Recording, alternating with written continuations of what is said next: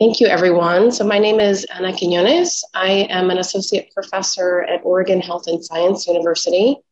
And I'm here today with doctors Darina Petrovsky. Darina is an assistant professor at Rutgers University School of Nursing.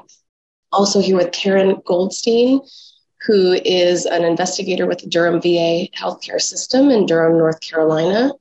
Jane Jih is an associate professor at UCSF, and Elizabeth Eckstrom is a professor at OHSU. So happy to have all of you here joining me. We're going to be discussing the key points from the inclusion across the lifespan module of the AGS Aging Learning Curriculum. And our topic today is why is inclusion so important in research and why should we do our best to ensure appropriate inclusion. So, first of all, I want to start off and just talk about you know why is it so important to think about and to be attentive to issues of health equity and to the inclusions of study participants in our research studies of older adults. By inclusions, we're usually talking about groups that experience health disparities, such as minoritized and racial, ethnic, underrepresented populations, also sexual and gender minorities, low socioeconomic groups, and rural residents. So, the current state of the research and the statistics on participation in health related research studies and clinical trials, in particular, are pretty dismal. And they just result in really big evidence gaps for population groups that really are most often those that are most affected by the health conditions we're interested in studying and we're interested in intervening upon. So these exclusions, not having sufficient numbers of participants from these different backgrounds, are at the heart or at the center of what we are trying to address, both with this curriculum and with the way that we each approach our work. So I'll go around the room and I want to ask each one of you about your perspectives. Um, and I'll start with kind of this open ended question of why is inclusion so important from your research vantage point? And more pointedly, how did we get here as a scientific community? How did we get to a situation with persistently low inclusions of people in our studies that we need to devise solutions for the most? So I'll start with you, Dr. Petrovsky. Thank you for that question. I really like the point that you made earlier about perhaps why inclusion is important. And uh, from my perspective, I believe inclusion is important because the therapies and interventions that we are developing, if we do not know how they are faring or how individuals of certain groups are receiving those interventions and what effects those interventions have on those individuals, then how can we come up with evidence based guidelines and really understand how these therapies work across different kinds of populations? So that, for me is, is one of the sort of primary reasons I believe inclusion is absolutely necessary.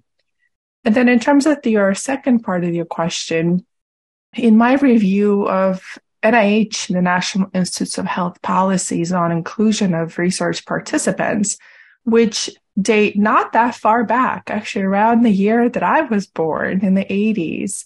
And since then, and I was just astounded by how little was there in terms of policies from the NIH in terms of inclusion of research participants, especially of older adults and in other groups. And so I think there is much work to be done. Um, and historically, there just hasn't been as much guidance and policies surrounding inclusion on a federal level.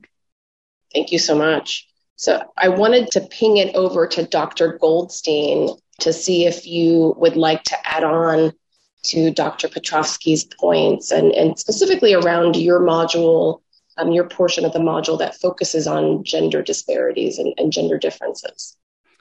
Yeah, absolutely. Thank you. I think the point that Dr. Petrovsky made, which is absolutely correct, is you know we strive in the clinic to provide patient-centered care that's really evidence-based. And if certain populations haven't been included in those studies, we just don't know if it's truly patient centered because we don't know if the findings generalize to the people we're sitting in front of. Um, and that's something that comes up a lot when taking care of women because a lot of studies um, historically and even now have not included women at equitable levels. And we know that there's, from a biologic basis, there's a number of differences in the way certain chronic conditions manifest and have a natural history and response to medications and things like that we know are different, um, as well as gender based differences. So, thinking about gender as a social construct and how people interact with the healthcare system, we know there's differences there too. So, understanding that and making sure that women are represented in trials can help us generalize and increase the impact of the work that we're doing in research, but also help us really deliver that patient centered care, which we're striving for. Oh, and then for your second question about how we got here, I mean, I think there's probably a number of reasons. Uh, you know, when we're thinking about women in particular, historically, there have been policies around primarily around reproductive age women and excluding them um, from research initially under the auspices of protecting the health of the, the woman and any um, child if she became pregnant. But I think also because the hormones, as they shift over the lifespan, can have impacts on um, the stability of an intervention or the outcomes. But but again, that leaves women out, which can be problematic. That's great. And I'm, I'm going to come back and pick up on some of those points. I think you raised some really, really interesting points surrounding particular barriers that researchers might be facing or might be thinking about when they're devising their inclusion criteria for their studies. But I want to keep going around the room and ask Dr. Jih. So, your section of the module really focuses in on minoritized or racial ethnic underrepresented groups. Um, can you talk a little bit about these two questions? Why is inclusion so important? How do we get to the situation? And specifically, I was really struck with your portion of the module and thinking about some of those failures of inclusion around rigor of science and misconceptions. Thank you. So, you know, like the other speakers have shared, you know, this is a, been a historical issue that has not been resolved in part because there hasn't been a mandate or requirement uh, or a lot of enforced guidance through funding mechanisms, right? In NIH, we do have to provide how are we're going to include minorities, women, or children but I think when it comes to actual how those dollars are spent, there isn't a lot of directive. The one example that I would provide for this is that, you know, Asian Americans constitute about 6% of our society, right? And so NIH funds are taxpayer dollars. But there was a study done uh, a few years ago that looked at all the NIH dollars that was solely dedicated to Asian Americans, and it was 0.16% for that time in which 6% of Asian Americans. So there's a there's, I think it goes to like the funding priorities, who's serving on the study sections, how we're evaluating science. And I think it needs to be a dramatic shift in how, you know, if we value health equity as a main core of what we're doing, then the science needs to reflect the people that we care of, that people have mentioned here, right? It's very personal to me because there are a lot of times where, you know, as an Asian American and having, you know, older adults in my family and close friends, when it comes time to really look at the data to offer guidance or to understand some of the medical problems that are having the decisions they have to make, they were included in those studies, right? And so I think there's definitely some biological basis, but some bio, some of those components, right? And as well as the cultural attitudes, beliefs, preferences are not they're not considered in, in that science, right? Because sometimes it's really a population that has diversity by a couple of racial ethnic groups, but may lack diversity um, with all the racial ethnic groups that are represented in our very, you know, diverse society. And the other point I would want to make is that, you know, not all racial ethnic minorities speak English. And I think when we do not include them in our research, I think it loses some of the rigor. And so when we include everyone, I think it makes the science better, right? It'll allow us to be able to offer more personalized counseling, personalized treatment plans, and I think that that will advance health equity more so. So I think has become a priority for everyone at all stages of research. And to think about how we, as we contribute to the scientific, you know, system and how we contribute to as, you know, reviewers and, and those that write grants, how we can better do that to um, advance health equity for everyone. Absolutely. That's fantastic. It's great points that you're raising here. And I especially liked in your slides that you, you really addressed some of these maybe some potential misconceptions that researchers might have around, you know, particular groups being less likely to participate in research than other groups, and there being yeah. some some fairly good evidence that that may not be the case. Definitely. So I I think a very considerable myth is that uh, individuals from racial ethnic minorities do not want to participate in research. And I think that's really not true. If there are a lot of studies where they dedicate adequate resources in terms of language, cultural, um, ethnic, racial concordance, right, and where they're very successful in recruiting individuals from racial ethnic groups. In most cases, and they're no less likely, and in some cases more likely. And so I think this is, comes from, you know, the study design that we we come up with when we implement our studies. You know, are we assembling a team that reflects the populations we want to engage? Are we engaging community stakeholders, patient stakeholders, caregivers in all parts of the study cycle, right? In terms of the design and implementation. And I think you know, one point I really do make is that a one size fits all is not a very good solution, especially when you're trying to study a lot of different, include a lot of different populations. And so there might need to be more tailoring, right? This might take more time. It might take reallocation of funds to really boost up or help support some of the different needs that might come up when you're trying to recruit a really racial ethnically diverse population. So, Elizabeth, Dr. Eckstrom, I want to ping it over to you. So, in your slides, you, you made a lot of really, really important points, specifically regarding some potential issues from uh, uh, resulting in a lack of, of appropriate inclusion that focus a little bit more around cultural competency and, and cultural knowledge. Do you want to try to address these two questions that I'm, I'm starting us off with, those barriers in mind? Absolutely. Thank you. First of all, I, I've been spending time thinking about inclusion of rural older adults, and um, there's some really important reasons to include rural older adults. First of all, they have poorer physical health and more chronic diseases than urban older adults. So if we don't include them, we're going to miss some of these disparities. They have more limited access to healthcare services, lower rates of insurance, or socioeconomic and, and educational levels. And all of these things contribute to those health disparities and are really necessary to have those people in study so that we can understand how to best meet their needs. Um, they're also more likely to perceive um, limited access to clinical trial sites and might lack awareness of possible available trials. Um, and you know have trouble with transportation um, to research centers. They may perceive concern for privacy and confidentiality. So I think all of these things frame why we aren't including them as well, but also really set the set the stage for why it's so important to include these groups and to really think about how how to reach out and how to change the context of research so that we can be more inclusive of rural older adult populations. One of the reasons we wanted to ask all of you from these different vantage points from um, racial and ethnic underrepresented groups, from women, thinking about rural residents is because it really does span that gamut of what's been found in the literature around populations that experience health disparities. I think each of you are raising some really, really important points about why it's so important to include these different population point the populations. Think about what we might be excluding in our research and how generalizable is that going to be? How I think um, Darina, you raised this. How then can we come up with those evidence-based guidelines that really um, do point us in the direction of reducing disparities and uh, providing the best care that we can and the therapeutic interventions for populations that are affected. So if we're not including them, it does generate a, a huge um, blind spot, a huge problem with that.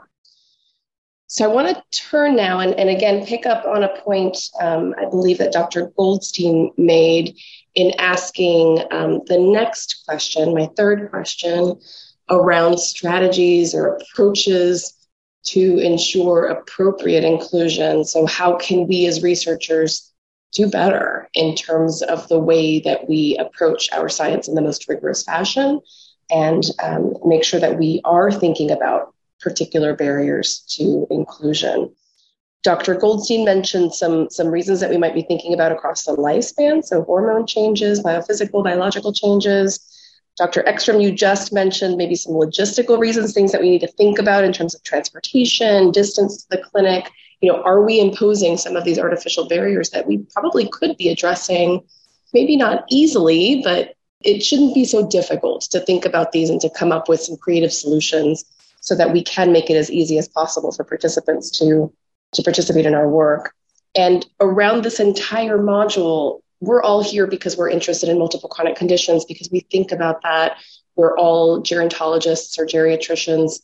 And we certainly are all aware of the huge omissions in that evidence base, especially at the later stages of the lifespan around older adults who often have multiple chronic conditions and who are often excluded from research. So, how can we think about strategies for ensuring that appropriate inclusion that addresses some of these problems that you have all identified um, that exclude participants that stand to benefit most from our research?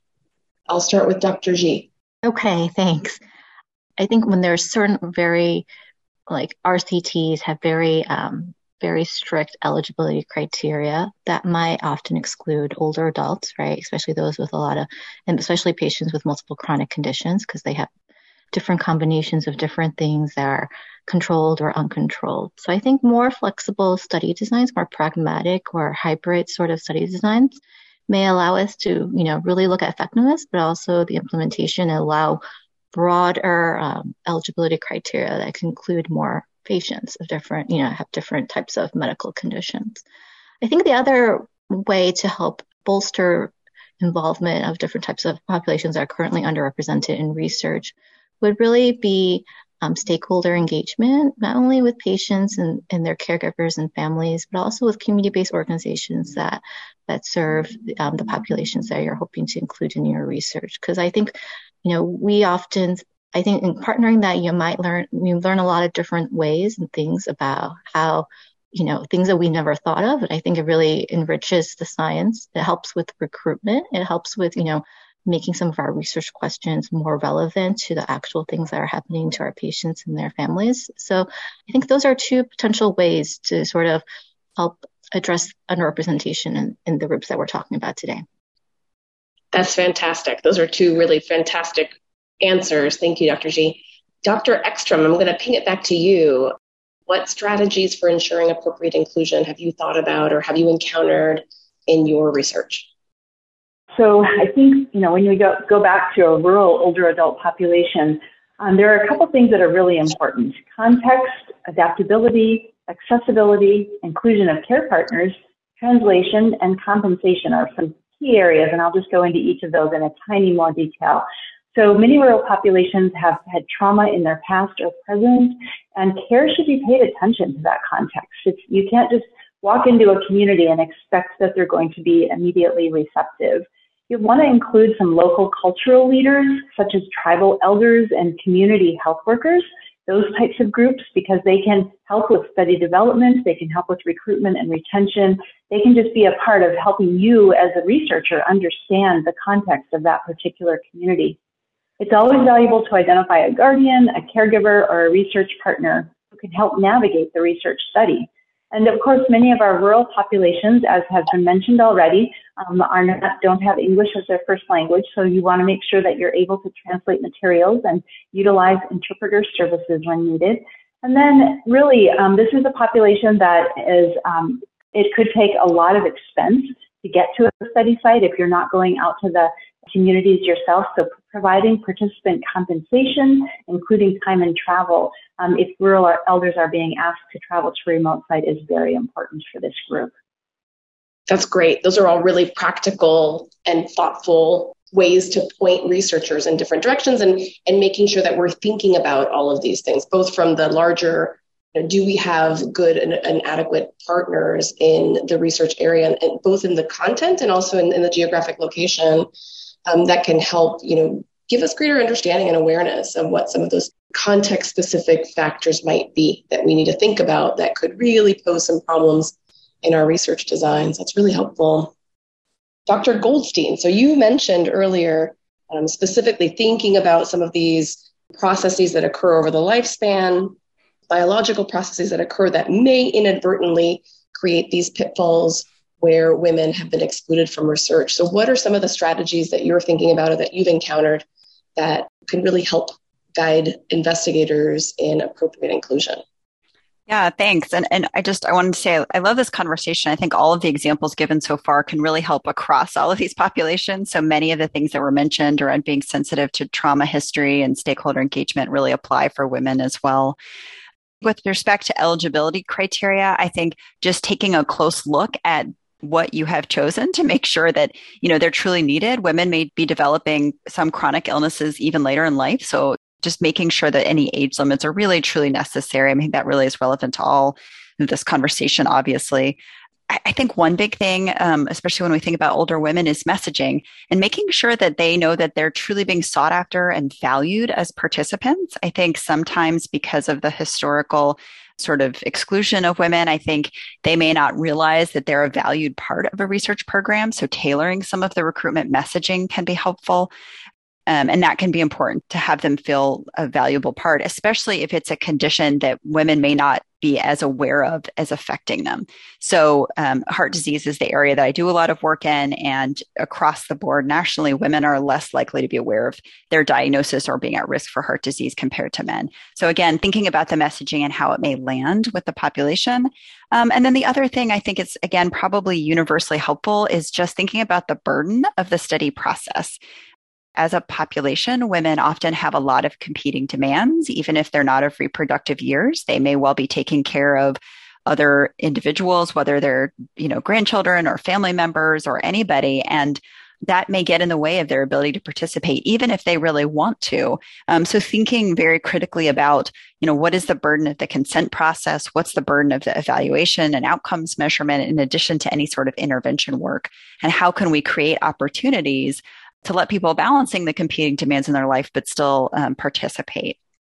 That's really fantastic. And that's a great call out. I think um, there's a little bit of an artificial distinction that I made here around these different populations that experience um, disparities, but I agree completely. I think a lot of what we're talking about here today really should almost be part of the routine process that we all use to query our own our own research processes and thinking about you know what might be some of these unintended barriers that I may be um, embedding in my research design and that, that could really apply to, to multiple populations and multiple groups of people that have historically been excluded from our research processes. So, Dr. Petrovsky, last but very much not least, can you comment on uh, some strategies that you have found to be particularly helpful and insightful in ensuring appropriate inclusion? Sure. So, in the module um, for the course, I focused a bit of my time thinking about the ongoing longitudinal studies that have been successful in using sort of, you know, different approaches such as, you know, multi-pronged community-based approaches, which includes, you know, building trust and relationship with older adults. Um, and I think this underscores the importance of community-based participatory methods.